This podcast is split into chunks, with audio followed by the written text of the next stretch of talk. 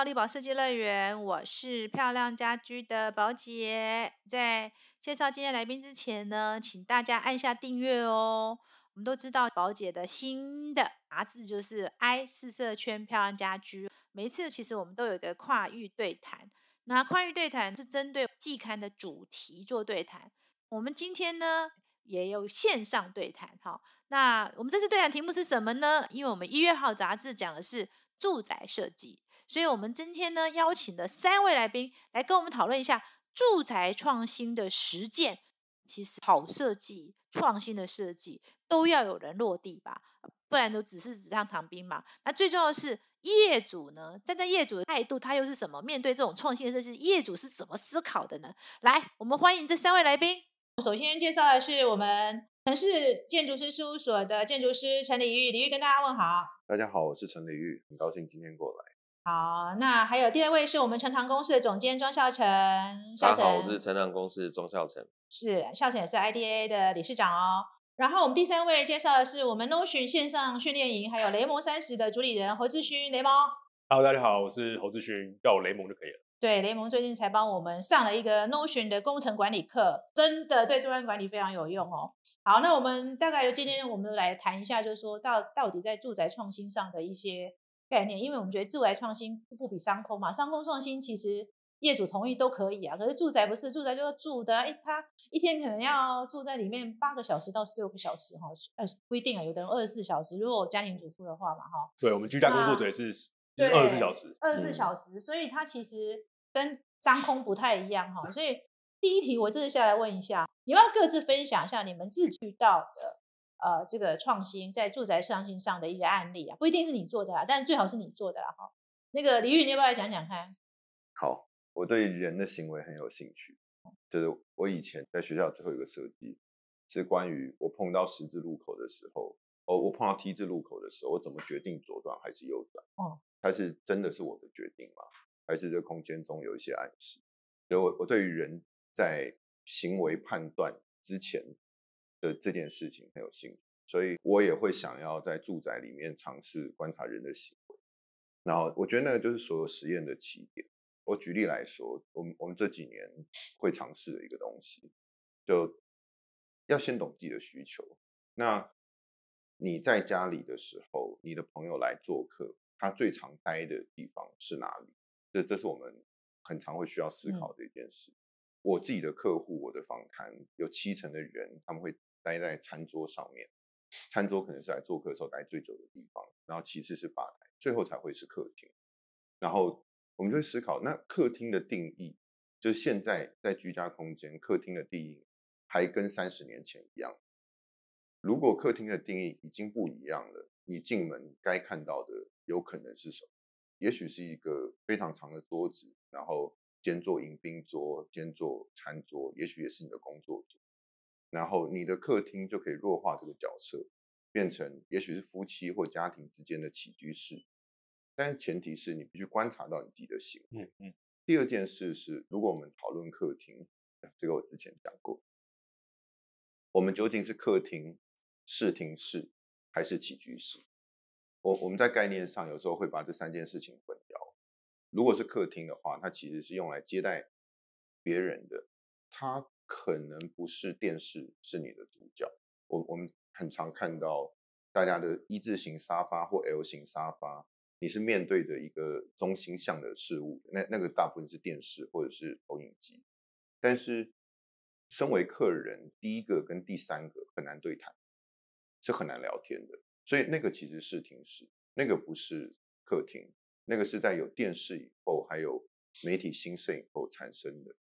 那我们回头观察，比如说政治人物的会谈室，你会发现永远必须对坐，而且必须是单人，那个是客厅。所以你知道你的需求是什么？回过来想，如果我不需要客厅了以后，我我也许只有一个二十平的空间，我没有机会把这空间释放出来，变成其他的事情来使用。所以我觉得实验这件事情对我而言是，呃，观察人的行为，然后我每一次改变一点点什么，不是强制性的。是问问看他的生活习惯真实是什么，然后还有什么东西可以做。嗯，那你印象最深刻遇到的案子是哪一个？因为可也许是你设计，或是是你看过别的我我我有碰到一个在那个民生社区的，它它是一层一户，但是它平数其实并不大，然后公共区域大概占百分之五十五，然后私人区域大概占百分之四十五的面积，但是那个公共区域的百分之五十五啊是空的，它就是完全留空地，我们把周围的柜体做完，然后中间就只有地毯。然后单椅、懒人骨头跟一堆玩具就没了，就没了，没有沙发。然后我我觉得这个非常酷，因为他很知道他自己要什么，他想要一个亲子空间。然后他们也不会违经正坐，或者是他也不喜欢鼓励小朋友看电视。所以当我跟他讲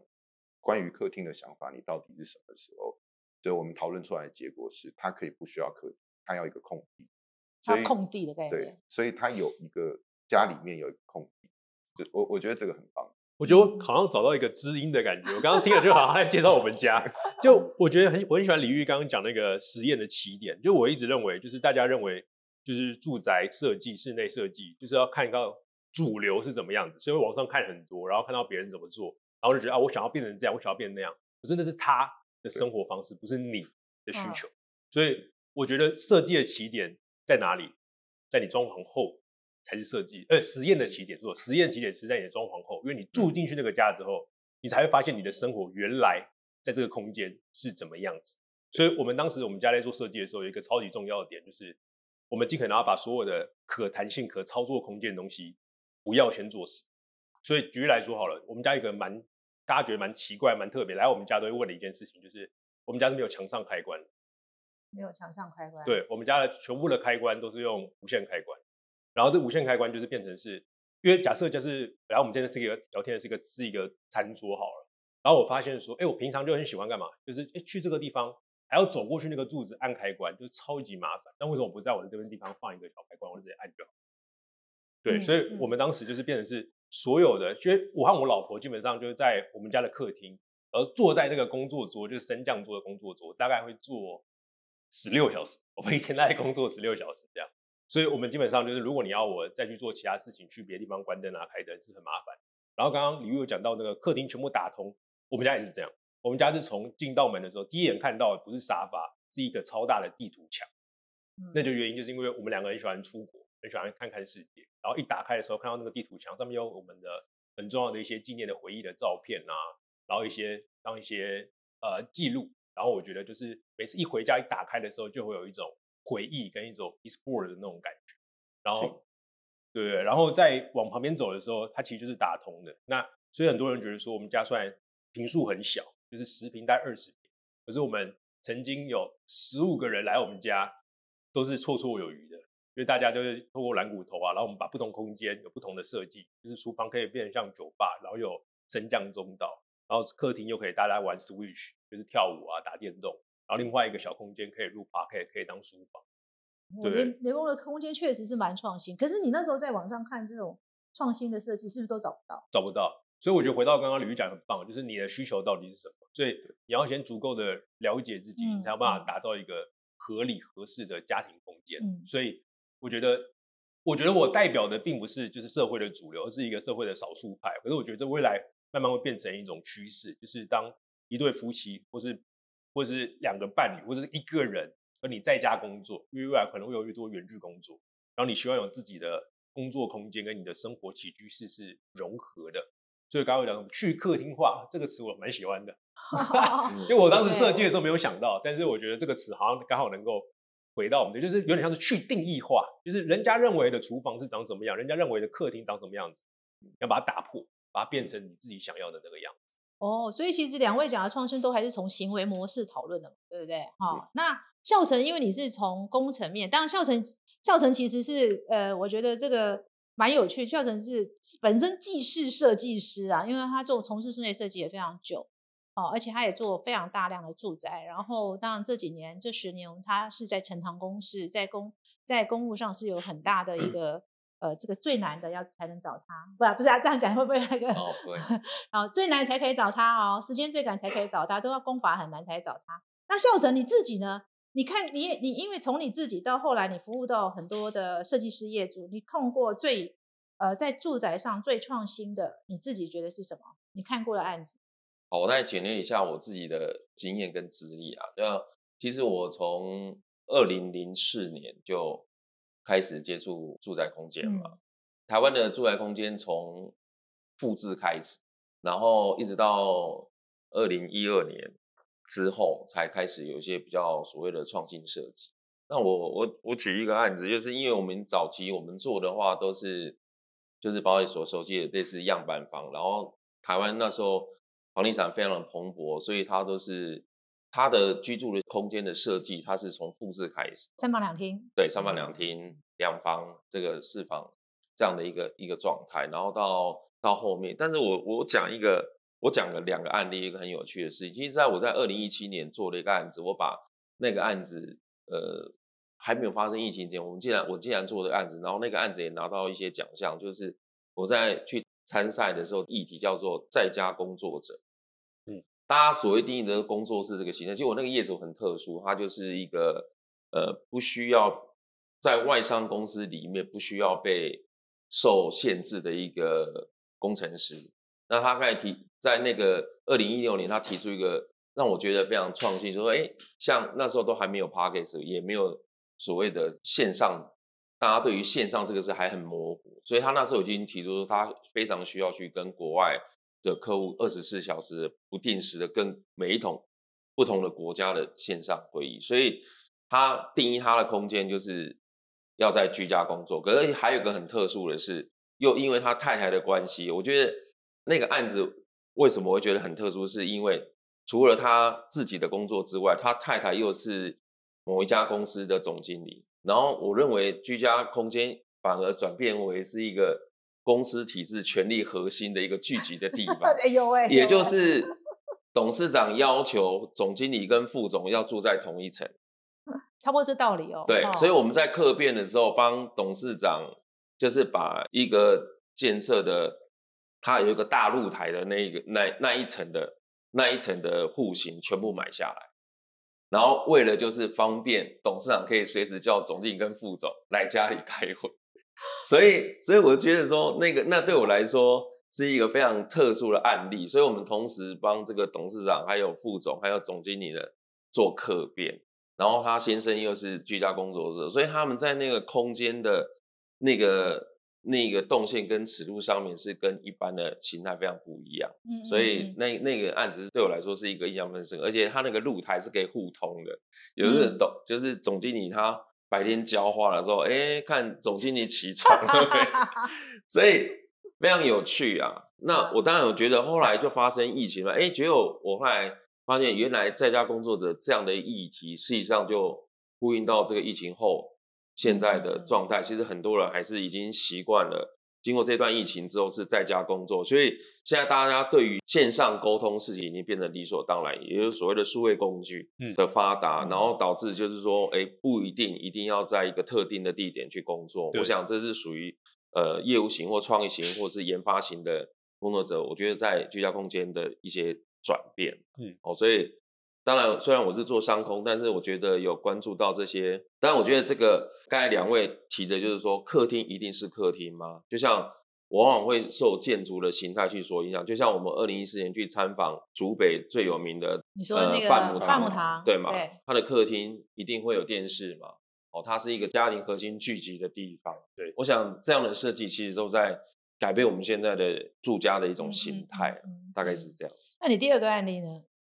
呃，第一个案例是我们一个建设的老董，他买了一块地，我们去参与那个案子，就是他们都是独栋的，可是他们盖的就是有点像合院这样的一个感觉，哦，然后在中间也盖了一个我们叫就是食堂，哦，就是食堂。那个案子在二零一五年，哦，在桃园，我觉得聚落式的一种住宅型，我们叫气化住宅这个形态，其实也在台湾慢慢的呈现。像我们之前去三重看一个案子，叫福慧长照，它是由法鼓山的一些师兄姐，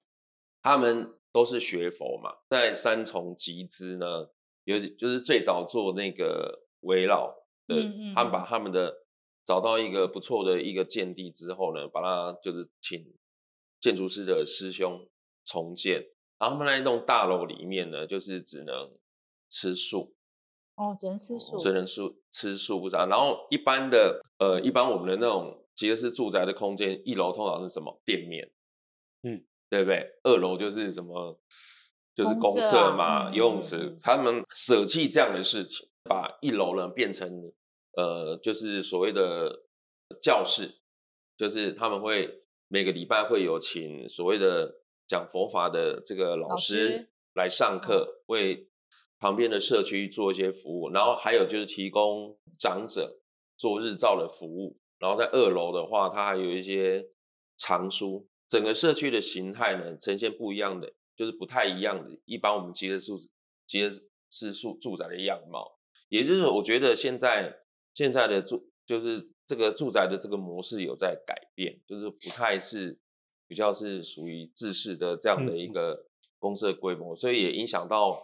我们现在里面的这个空间使用者的一些想嗯法，大概是这样。不过孝成举的那个第二个例子，我也觉得蛮有趣，是因为现在确实好像有那种所谓的就是规划式的住宅，就是说好像常常会听到很多人在讲首型住宅的时候，也会提到就说，哎，几个朋友或家族，然后盖一个房子，中间可能是一个共识的区域、共识的厨房之类的，好像这种案例是其实一直慢慢的越来越我觉得会越来越多越来越多这也算是聚落住宅聚落式聚落式的住宅，这个嗯名词倒是蛮有趣，聚嗯落式的住宅。好嗯像真的是会越来越多。我也蛮好奇，就是说，像李玉刚刚讲的是还是从行为出发，但嗯事实上我知道现在很多设计师多半的创新是花在这个呃工法工艺上嘛，哈。那那我觉得我为什么对李玉很有兴趣，是因为李玉其实除了他的呃，因为李玉的案子，如果大家呃有看过之后，李玉常常会颠覆很多事情啊，比如说他的呃一个有些案子，他的客厅地下室，他把它变成客厅，因为多半客厅不会在地下室，他就把客厅变在地下室嘛。除了行为模式以外，我觉得还有就是在呃整个视觉上的创意创新啊，就是比如说有一些功法很特殊的功法挑战之类的。哎，你自己是怎么思考啊？因为我觉得你看你的一些案子啊，哎，你好像都很喜欢挑战一些，除了从行为模式以外，挑战一些特殊的东西，为什么？我想一下哦，我是老派的那个行于机能而生，就嗯是如果纯粹的行，我自己内心过不去，嗯所以我喜欢物理。然后在在做设计的过程，因为它本来就是一个极度感性，所以有的时候那个理性的层面是后天加的，因为因为你有多大的感性，你要有多大的理性，这个孝成哥一定很了解，因为在执行这个感性创作的过程中，怎么做出来这件事情才是问题。嗯举例来说，我今天设计一个建筑物，它可以飞在天空上，那它一定很酷。问题是飞在天空上这件事情不重要，嗯我怎么让它飞到天空上这件事情才重要。就是那个美丽是在于你实践它的过程中，嗯，它它才会美丽，嗯，不然它会变成科幻电影。那那我觉得设计它是一个这样的过程，我们不是纯艺术创作，所以它的美丽还包含了一个思考过程，你能不能被看到这件嗯事。那我喜欢的做法，我说大原则上有两个，第一个是我每一个案子，我都把它当做是一个新陈代谢，我规定我自己，我只能做百分之二十我完全不确定的事情。百分之二十，嗯对嗯因为这一个东西是我对我客户的交代。如果嗯我这个案子做失败了，我的利润刚好运气好的时候，我可以完全 cover 掉嗯这一次的创新，它不会蒙受损失，嗯所以我可以放心的做这一件事。那你二十二十二十，你大概六到七次，六到七次的的转变，你会转变出一个新的设计形态，所以它是在每一个案子中间叠加的。然后它是对外的负责，然后也是自己呃公司维持的方式。这这是我的第一个。第二个是我很喜欢回头看基础物理。举例来说，我想要门片没有铰链，那我可能的做法就是我设计我的门片是一个正圆形，所以它可以靠滚动。那这样它永远不会坏，它就像一颗撞球一样滚动，它只是一个很大的撞球变成嗯一片。那这个是呃，它也许是一个功法的突破，那它也许不是。那我讲一下那个宝姐刚刚提到的玻璃楼梯这件事情。玻璃楼梯其实不只是说服客户，说服我们自己人，它都是一个挑战，因为它是单悬臂的玻璃楼梯，单悬臂的哈，就是它只卡在上面这样。，对，然后它它的力矩很大，就是 我们的力矩是跟你的长度的立方嗯嗯成正比，不是平方。所以，呃，我们在做这件事情的时候是是不确定的。那我们能做的方式是计算完了以后做一个 mark up。所以我我这个楼梯，比如说是一百二十公分长，那我支撑点有三十公分，那我外面我究竟能够承重多少？然后我们开始在另外一个工地做了一个小模，嗯一个一一比一的模型，然后开始在上面堆沙袋，然后从四十公斤一袋，然后堆到两百公两百八十公斤的时候，下沉量六十五米里，三十分钟后破裂。那三层胶合，每一层破裂的间隔都大于十秒钟，也就是我有两个很重要的关键数字，第一个是它承重两百八十公斤，第二个是万一它破裂的时候，我上面的重量的人是有足够的逃生时间的。那我有了这两个以后，我就有一个数据，我可以跟人家讨论这个东西安不安全，你愿不愿意接受？那两百八十公斤它是静载重，可是我们人上下楼梯它是动载重，那我并不能计算出，我也没有设备可以算出我的动载重是多少，但是我可以查论文，所以我查到的论文，呃，人的上下楼梯或者是运动中的极限载重二点八倍，来自于网球选手蹬地杀球的那一下，它是所有运动中蹬地力量最大的，不是落地的时候，是蹬地的时候，因为你的时间比较短，你落地的时候，你地板的接触时间比较长。如果专业运动员的呃极限是二点八倍，我两百八除以二点八，我有一百公斤的安全载重，但是它远高于我们一般人行走的时候能够产生的瞬间冲击力。好，我有了一个非常安全的数值，那我就可以跟别人讨论说，这东西你愿不愿意试试看？如果愿意的话，我们做了一个实际的实验，那它是安全的，那我们可不可以坐在你度假？这这个是我我我思考功法的时候，我好喜欢哦！我的天哪，因为我觉得李玉真的很有趣。今天为什么我会找李玉来哦？就是李玉其实他算是这几年比较有在发表他的作品啊。他事实上其实已经从事应该超过十年了，哈。事务所应该开十二年多二十九天，对，十好经二年两典个月二十九天，这么精准。然后可是他是这几年其实大家可能比较有关注到的一个设计师，但每次你觉得他推出来的东西，就是每次他这个发表的作品，都会觉得说，哇，他为什么每次都会有新的一个让你觉得，哇，这个你怎么做到的？你怎么怎么怎怎么可以去挑战这件事情嘛？哈，那今去年我呃去年因为他李玉常常参加四十岁以下可以参加我家金迪奖，所以他去年是这个一个我记得是一个瑜伽教室嘛，哈，就是很像在这个很像穹顶，很像在洞穴里的一个瑜伽教室，但嗯。事实上是在一个都市的一个这个集合式的大楼里面，对，但是做到让你觉得真有天井一样这样。那今年就是他的案子就是一个复式嘛，复层，然后这个在一楼的布登公寓的一楼，然后和地下室嘛，就挑战了一个很特殊的一个这个，光是刚刚讲行为模式，就是客厅在地下室这件事情就已经蛮挑战，然后他就挑战了那个玻璃楼梯。我要讲说，呃，我去踩那个玻璃楼梯的时候，真的 会有一点慌。我在下面看的时候，因为我有看到的，因为我们是一个评审嘛，哈，因为我是因为评审去，我我有另外一个奖的评审，劳务新生大奖的评审，我就看到那个哇，那个评审踩楼梯的时候真的是晃的哦，是有晃的哦，哈，所以李玉你是自己要求自己每就是百分之二十，就每一个案子有百分之二十的创新对，然后就是所以最大极限就是二十的毛利不要了算了，这样子对概念吗？是不是？那运气好的时候就一次成功就不会，可是多多少少还是对，一定会有一些失败，哈还有你做哦，你对自己的要求，哇塞，每一个案子吗？对我们没有复制，哦，每一个案子哇，真的，你打算做这样，就是这样感觉很难获利。我蛮喜欢这个这个这个观点，这个观点就像前阵子那个金马奖，然后那个影帝不是有讲嘛，他说做点挑战的事，不要做无聊的事嘛，对吧？所以其实就是让每个案子都有一点就是留下一点作品，然后成了就成功，成为一个很好的作品，失败了当一个经验学习，但但是不要做无聊的事情。呃，对，但是他不要做无聊的事情，因为这个李玉他是是对设计公司的毛利显然降低，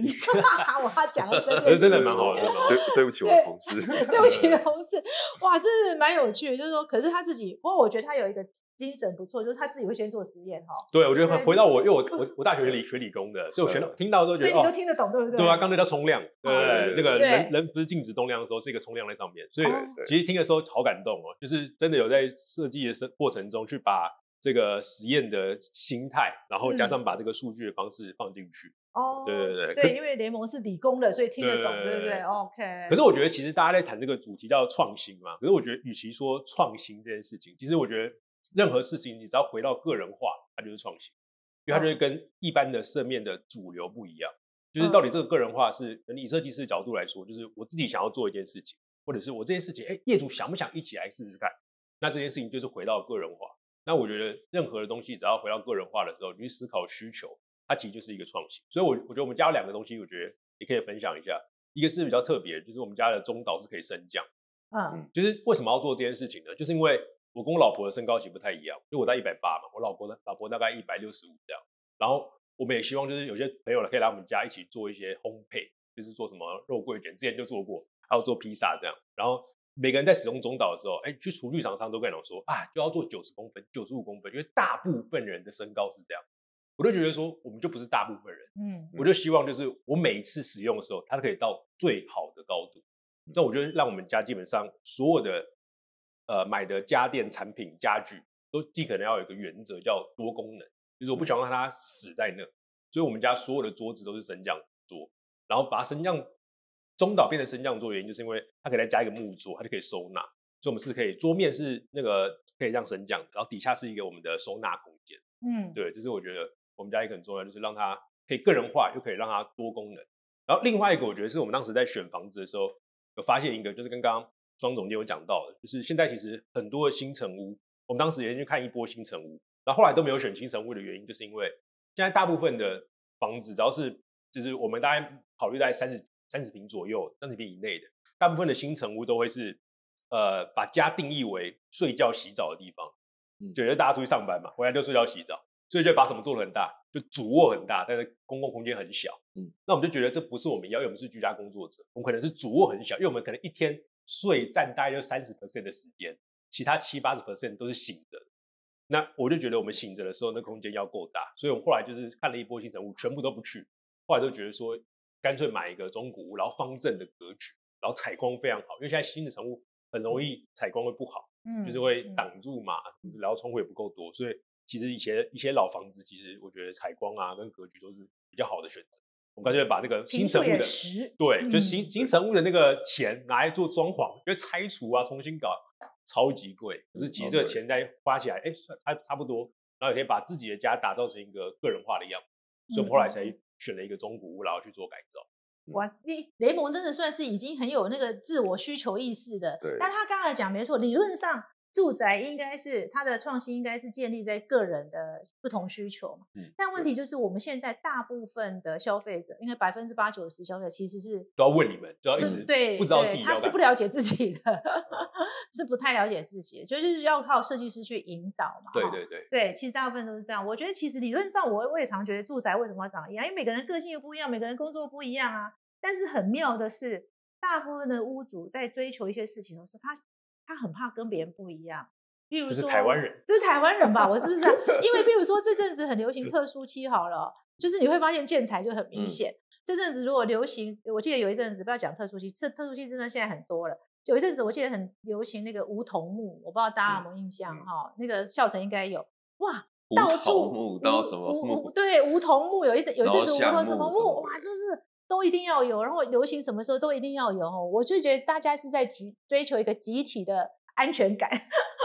集体安全感，就觉得我家不要太太跟别人不一样哈，就是好像才有安全感哈，才会被认同。所以像你这种民族性。真的是真的像你这样太少了啦，就是你还还去找那个升降的那个中岛嘛哈，现在其实对对，找木工师傅帮我做柜体，对对，做柜体其实他是算自我意识很强的，对，我我我讲那个可能会被卡掉的版本，我有一个歪理。嗯，就如果你相信基因的话，我们过去五千年敢出头、敢讲真话的人都死掉。都已经死掉了。所以我们留下来的 基因其实是顺从，然后对我们想要别人好，我们也一样好的基因，然后所以这个这个是必然。你看奢侈品的购买率，啊，就是那个国家的的要冒险或者是复制程度。就如果一个国家它非常爱购买奢侈品的时候，他是在模仿富人的生活。如果一个国家它奢侈品的购买比率比较低的时候，他们比较有自主意识。嗯，刚刚以上所有讲的全都是我自己讲，然后拜托他 对，一个统计的感觉吧，对不哎、对？不会，这个这这应该留下来，就是就是证实，果然那个什么法国原来自己卖奢侈品都卖给别人。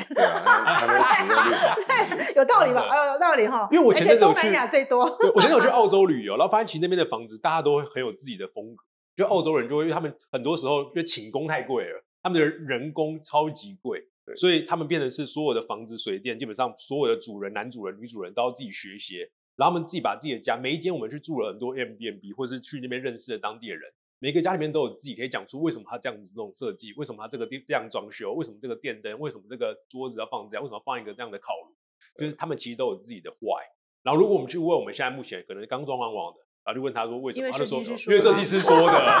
我跟你讲，因为看到了哪个人用了啊，看到了哪个因为设计师说，那那我就很好奇嗯，孝成，其实你自己 从那个设计人，然后又到资呃到一个呃公务方嘛，哎，你每次看到设计师，哦，当然我也知道你做蛮也做了一些豪宅，你每次看到设计师画这些图出来的时候，你有没有什么想法？想说你到底是怎样怎样，你也要走要不要走？会不会碰到很多设计师其实根本也不知道怎么做？其实我刚开始做这件事情的时候，就有两家公司又有设计工程师开始会有点精神分裂的状态。精神分裂，对啊，就是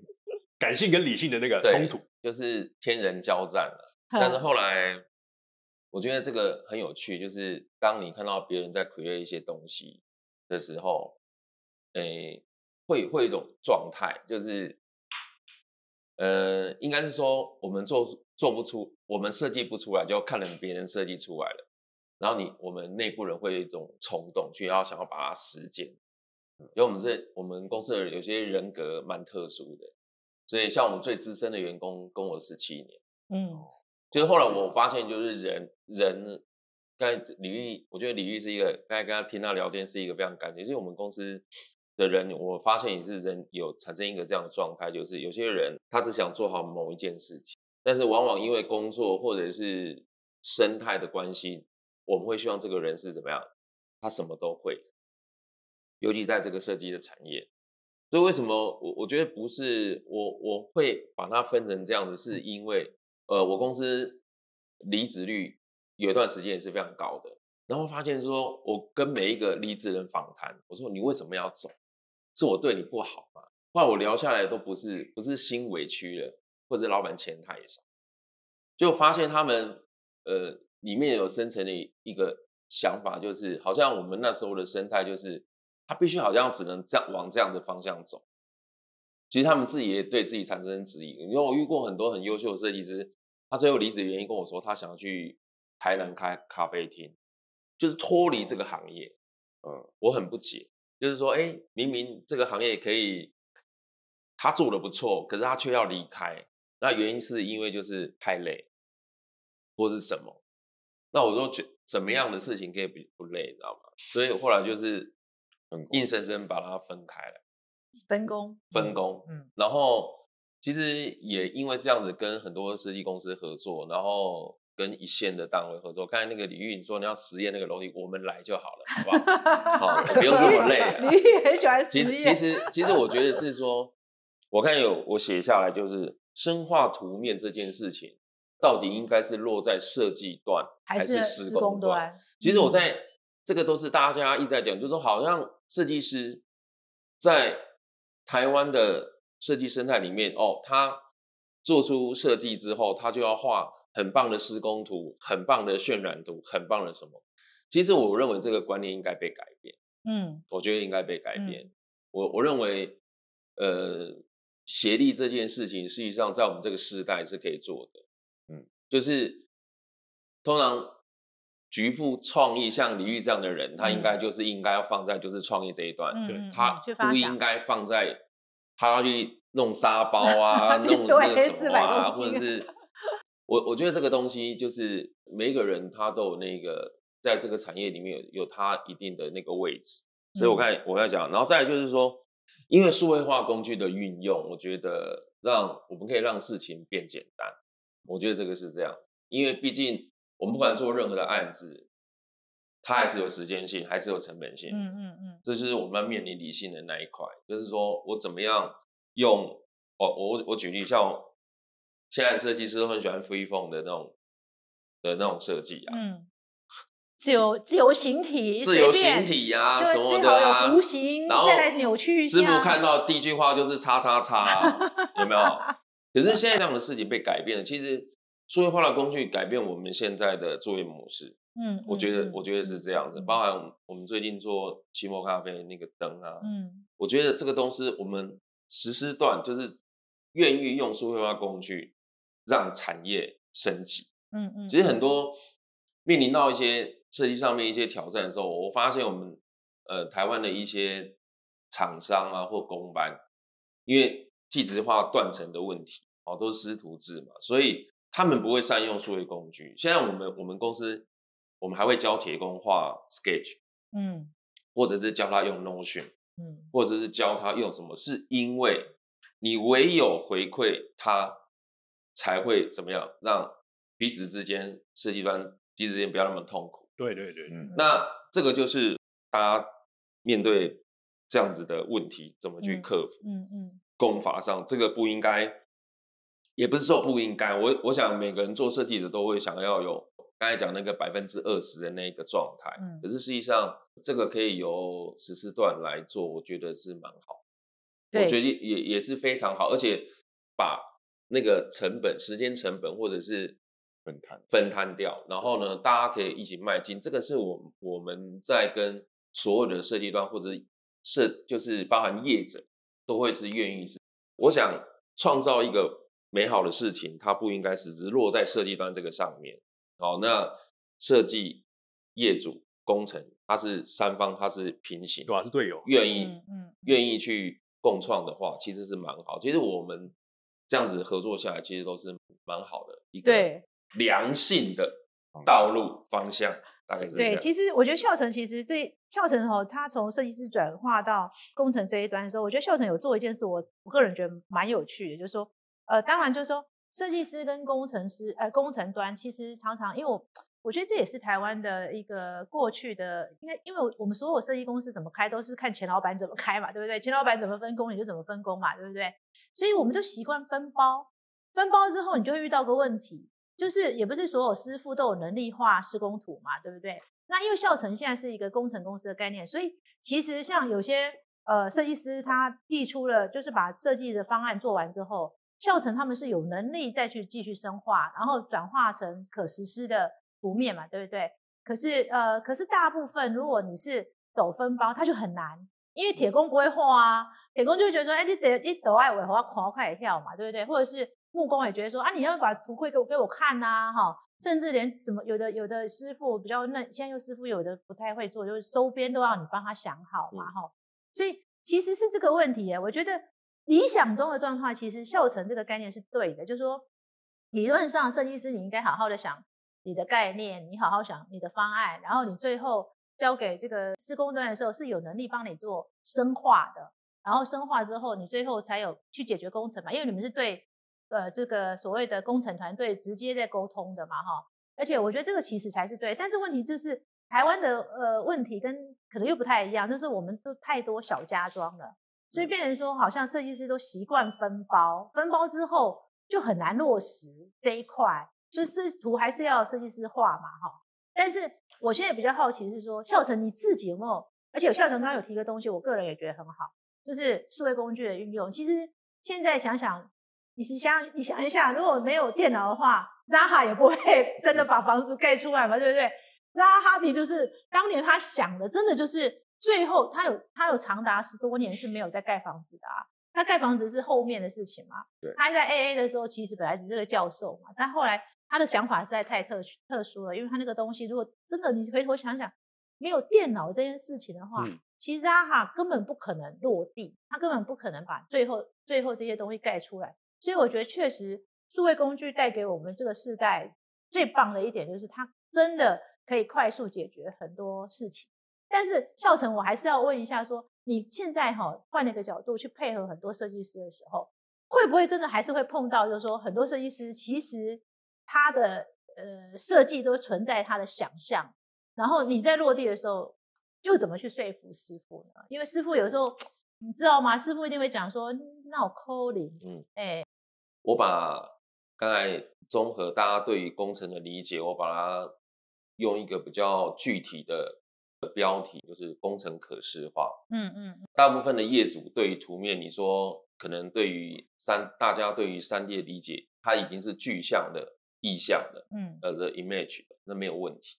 但是它怎么样去落实在工程里面？因为从三 D 到实施面，实际上它要具体的是要要更多的详图。那这些详图，我也我们也见解到说，我们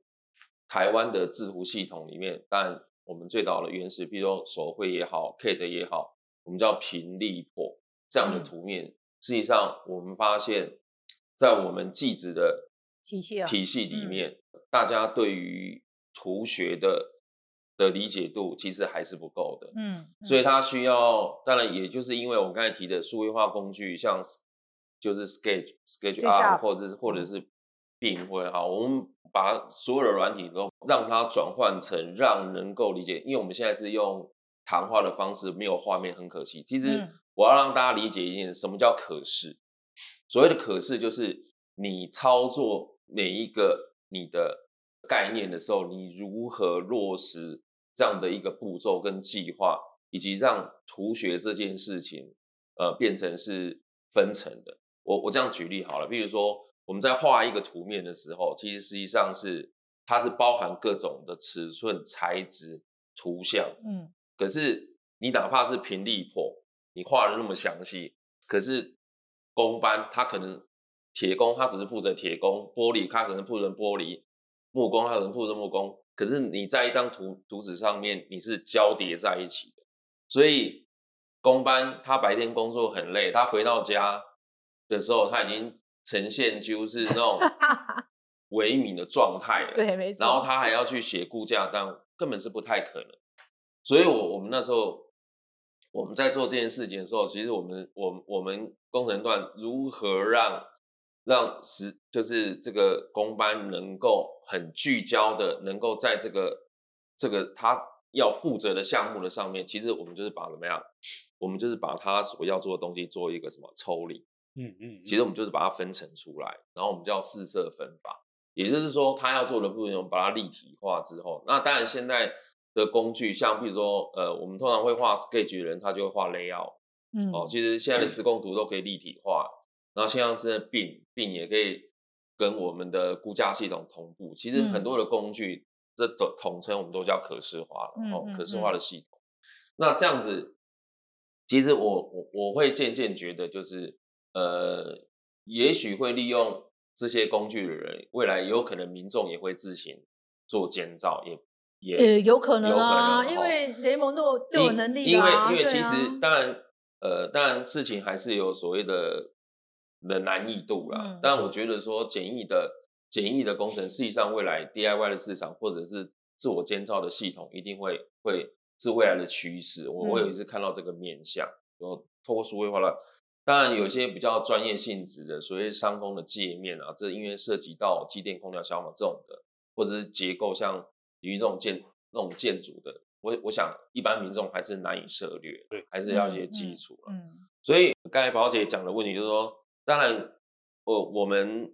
工程段有一个很重要的观念的想法，就是同理心啦。嗯嗯，哦，我们既从设计者去设想说这个东西怎么实施的话，我们 D D 学会其实我们跟工班一个很重要的讯息就是说，我们会把，因为我像我刚才有以前就跟宝也分享过，我们公司的那个 Big Data 大概有十万笔以上，嗯，因为我们是驻地管理，所以我们把所有的制程都详详尽的用 Notion 去记录下来，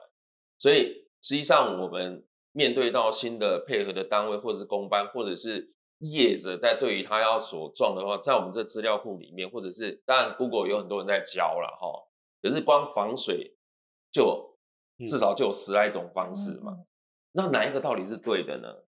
先姑且不论对错，我想最后回归于现实的成本的问题，我们会借由我们的资料库里面去分成，说它可以用什么样的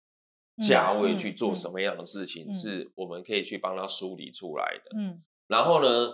借由这样的技术的记录之后，我们把这样的回馈呢，其实我们是非常无私的去 share 给我们的公班的，也就是教导他说，哎，其实在就像李玉他在讲的那个楼梯，对不对？他铁工的这个功法，实际上应该比重的问题，或者是结构配比的问题，他应该可以去把这样的完整资料回馈给厂商，那让厂商的技术能够要进。所以这个东西就是我们跟厂商一起并进的地方，所以我们跟我们的协力单位都会一直有机式的成长，成长对有机式的成长，大概是这样子。哎、可是这难怪孝成的那个陈堂可以收比较贵，减少哦，不是，监工费啊、不是比较贵，是呃我们在花费花费收集跟花费这个，呃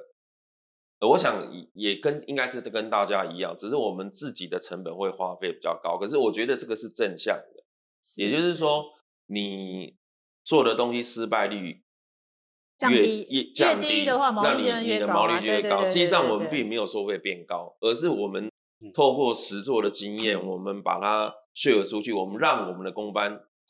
那个成功率变高，然后降低失败率嗯。那这个就是无形的，好，这个就是无形的获利。哎、可是我真的觉得教程有一点不错哈，就是因为大部分的设计师其实如果他是自己分包的话，他其实比较不会去，哎、反正有施工图画给你嘛，反正我们室内设计就是平面、再立面、再剖面嘛哈，大概就这三个概念嘛哈。那就是有的设计师大概该能够画到立面图画到仔细，我都已经觉得不太容易，因为、因为现在其实还是很多设计师听说还是一张平面图就可以施工的，大有人在嘛哈。还是有哦，大家不要怀疑哦，还是有人一张平面就可以施工的哦哈。呃当然，我相信台北市很多就是都会区的，这个是比较难啊。但是你说到了真的到比较呃资讯落差大的地方，说真的，它可能是这样。可是问题是，大部分设计师是不会去解决。但是我跟孝成一直在讨论可视化管理这件事情，其实它是协助，等于是呃把设计师的呃设计然后跟工班之工程队之间，他去做一个可视化管理，就是说他让工班是可以理解这件事情是怎么被拆解的。譬如说一个电视柜怎么样，呃，可以做到拉出来还可以旋转，那它是有透过那个图面去嗯让呃工班理解的哈。那可是大部分设计师可能就说啊，我不管啦、我就是要做这样啊，啊，你木工要帮我想办法，很多人可能是这样，对不对？很多其实很到现在蛮多设计师还是这样的哦，就说啊我不管啦、那你跟你就帮我想办法，看怎么解决嘛。因为设计师端是没有解决的嘛，然后都丢给工程端嘛。哎，你应该也蛮遇到蛮多丢给你的吧？不过我可以理解这样的事情是不是他们故意要这样子做了？哈，我想人一天只有八小时，吃喝拉撒睡，然后他要设计，他要去做业务上面的 social 或者是一些，我想人的时间都是有限，会形成这样的，那当然有可能他的公司的组织规模或者是他的建制是会呈现这样的一个状态。不过，当然也没有像保险讲那么夸张啦，一张平面图。不过我们自己本身懂一些设计的逻辑跟想法，那我们会用用这样的逻辑去判断说，这样的案子应该去怎么样去操作。其实嗯不管商空或是住宅里面，它还是一个基本逻辑嘛。哦，嗯，大概会是这样。那我们基本上我要强调是我们公司也不是制图工厂。哦他就怕大家把图都丢给你了，是吧？只是因为我们累积的 data 比较多，嗯所以我们可以运用的东西就不用再去重置。我要强调的是是这件事情，因为有些功法其实是重复的。嗯，那我们把这样的功法图库或者是嗯原件，其实提供出来，其实实际上跟我们的合作的设计单位，它可以免于一直在于详图上面的一些怎么样，我们叫做呃钻研啊。如果我们可以要达成的目的是这样子，实际上通常都是在一个制约里面去做一些变化。那除非是嗯很特殊，就像像李玉他讲那个楼梯，maybe 是有结构上，可是它可能跟某一种结构的形态可能是类似，然后只是在于比重或配比上面有一些变化。我想这个就是说，我也观察到设计产业有关于就是所谓的施工图智库这一块，有时候我们看到内地那边它是有光碟嘛，哈，这好像。嗯因为他 们是有统一的施对工，图的当然它标它是它是是，可是对对是实际上台湾在于施工图这块，像 Sketch 它本身正版里面，它本来就在模型上面就会有一些嗯元件嘛，嗯是由各全球设计者所提供出来的绘制的内容，把它提供到这个平台里面去，大家 share。我想未来以后，大家对于这种设计产业，国内的设计产业对于这个愿不愿意 share，是不是自己的这个事情的意识，也就是牵扯到智慧财产权这些问题，就是说有一些基础的功法，或者是属于结构性，或者是怎么样的，可以有一个平台可以来做成一个 share 的话，其实嗯交流是我觉得是蛮好的。有有有有有，我很想做。其实 其实大家可以省略一些时间啊，就是嗯不用再去 花费太多的。我想这个就是未来你在业务上面跟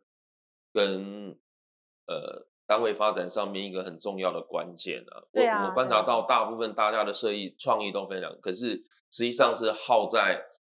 这些沟通层呃沟通或者是图面或者是身上，其实它占的比例是实际上是非常大的。对，大概是这样不过孝成反映的一个问题，就是因为台湾的工程图还是有个问题，我们的工程深化图就是没有标准化规格，每个人都还是不一样，所以他们其实常常要处理不同来自不同设计公司的工没程图嘛。对，那大陆其实有一个好处是他们工程图是标准化，所以大概就是各个省份你就嗯到任何地方就是这个标准图嘛，哈，这个是我觉得台湾。我一直觉得我们其实协会应该好好做这件事可是。我我我我认个人认为也是很难标准化了，因嗯为每一家事务所或者每一家创意单位都有他们的不同的想法。台湾就是一啊个多元的、对非常创意的一这这的一个产业，所以你说要自规其实很难。当然，本来我嗯们我们在制图上面本来就有台湾的所谓的制图标准嘛，可是实际上。你说设计要做标准，我想是不是不太可能的？好，所以才会发展出这么多元的设计风格。那以我们实施段的话，其实我们也是在适应啊，我我们也是做一个示范，也是嗯我们嗯强调一件事情，就是说怎么样喜欢这样的一个设计产业的工作者，他除了可以做设计之外，其实工程这一块实际上它也是相当有趣，他也可以借由跟别人合作里面获得到一些想法之后，然后再去转化成另外一股呃力量或者是想法呢？因为我我我觉得做设计工作，它不可能一直常态性。就像我我我自己就是，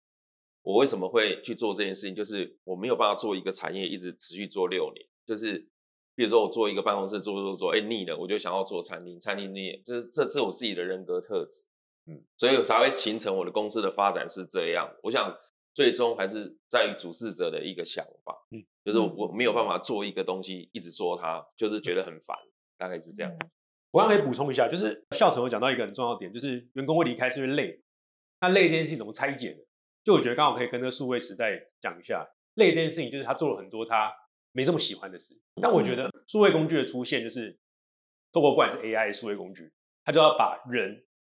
的对的事情给解放出来，所以我们可以让那些 tedious，就是那些零碎的琐事，让工具去做。所以刚刚教程我觉得很棒的示范，就是不管是资料库啊，还是怎么样去做好图面，然后数位去做沟通，其实就是帮我们降降低这种最繁琐的，就是协作跟档案管理跟找资料这些繁琐的工程，它可以让我们有真正的时间跟精神去做真正适合我们专业开心的事情。嗯所以就举刚刚李玉来说好了，他说他自己去做实验啊，什么沙包，可是其实他刚刚讲的重点是查论文，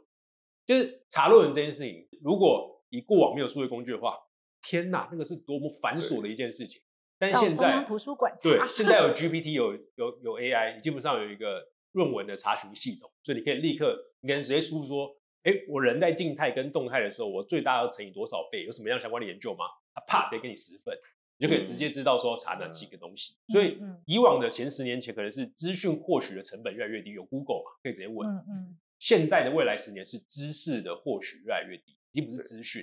因为知识就是像你们平常到工地，哎、有发现哪些工法，那些其实都是知识，因为知识是透过人去实践的时候，解决问题的时候获得到了真实经验，萃取出来叫知识。嗯，对，所以刚刚孝成总监讲了一个很棒的，就是他们有很多的自己实际上做了哪些的防水，有总有十个种类好了，那不同的价位、不同的情况、不同的格局、不同的厕所配置，它其实都有很多的分类，它是一个网状。那这个东西如果我是觉得啦，我自己是倾向很乐观，未来这些东西全部都会公开化。嗯就是我是一个认为，就是未来知识会获取成本越来越低。那这时候大家赢的是什么？赢的是我们怎么获取这个知识，在特定的情况下去施做的这个成功率、品质，嗯嗯的这个信誉。所以我觉得这些东西才是我们未来的价值。当知识获取已经大家已经平等，那我们怎么去做出来？然后怎么样去让人家的感受，然后后面的维护的品质、维修或者是服务这件事，会造成一个公司，会造成你你的产品力的最大的差别。嗯就是我我自己是一个数位工具乐观导向，但是我希望赶快 AI 大妖精，都是可以解决，让我们可以做真正重要的事情。对，可是雷蒙刚刚讲的一个东西，确实也是这个，因为你知道吗？我我发现哦，所有产业哦，现在你看所有产业发展过程中，什么时候获利最高？资讯落差的时候获利最高。对啊，对，资讯落差的时候获利是最高，毛利最高的时候嘛对。对，这是一定就赚认知差。对，因为就是我就像我们室内设计一样，我们的呃，在二十年前资讯落差的时候，你很你的毛利可能控制的不错，二嗯十年后你可能毛利控制就会越来越越越越来越有它的难度。其实中间没有是办法赚钱，顶端还是赚爆。对，就嗯是嗯我觉得这个过程就是说，资讯转化成知识这件事情，我看起来是 AI 确实是很会有很大帮助。就现在现在只差在说，最后就还是要落地嘛，落实这个事对对对情才是最大的问题。所以现在怎么判断？而且就是现在 AI 确实是可以提供很多东西，但是判断很重要嘛。就是我们现在在刚刚我们在会议之前，我们也在对对谈之前，我们在讨论说，哦，现在的 Mid Journey 什么都很厉害嘛。嗯可是最后提案的时候，哇，帅的不得了。真正提案过了，你才烦恼，对啊就说你到底要怎么让它落地？做不对做得出做不做不做得出来才是个问题。所以变成说，知识虽然或许普及，但是专业这件事情嗯还是必须要淬炼出来。它可能是没有办法靠对 AI 去的，就是它还是需要很多经验，很多很多你对这个专业领域的钻研嘛，哈，就像比喻一样，都还是要玻璃沙包都要堆一堆。很多设计师是没有去堆玻璃沙包哦，他就是照自己的感觉而做且。我们公司都是女生，所以每次扛重了都只有我一个。就只有你一个要的要的好哦，谢谢我们三位来宾哦，谢谢李玉，还有我们孝成，还有我们的雷蒙哦。透过刚刚的对谈，我们也知道说，一个好的创新的设计案，三方是一定都很重要，一个就是设计方，一个就是施工方，那当然最有最重要是业主的支持哦。那我们今天除了讨讨论住宅的创新性的实践以外哦，在这次一号的季刊跨域对谈，我们还要讨论另外一个议题，就是有关于我们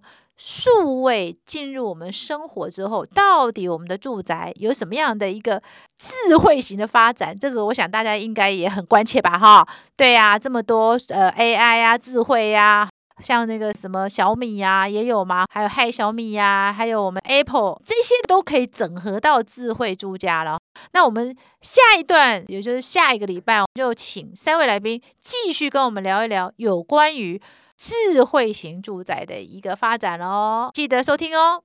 等等，宝姐还有话要说。听到今天精彩的采访啊，哎，这些内容都在我们一月发的《爱思社圈季刊》哦。一月《爱思社圈季刊》这一次呢是以住宅为主题哦，所以我们推出了二零二四的住宅特辑。那当然，住宅特辑一定要分析我们未来住宅的趋势。当然，我们也有针对呃现在很热门的哈、也是未来整个工作的趋势，就是直住一体。好，还有我们设计师最关心的建材怎么用啊，好，还有一些创新的手法都在里面呈现。别忘了这一期的内容也是非常精彩哦。季刊呢就在博客来就买得到哦，成品也买得到哦。当然，更欢迎大家直接订阅，一年四期都有不同的主题。那一月推出的就是二零二四住宅特辑，千万别错过。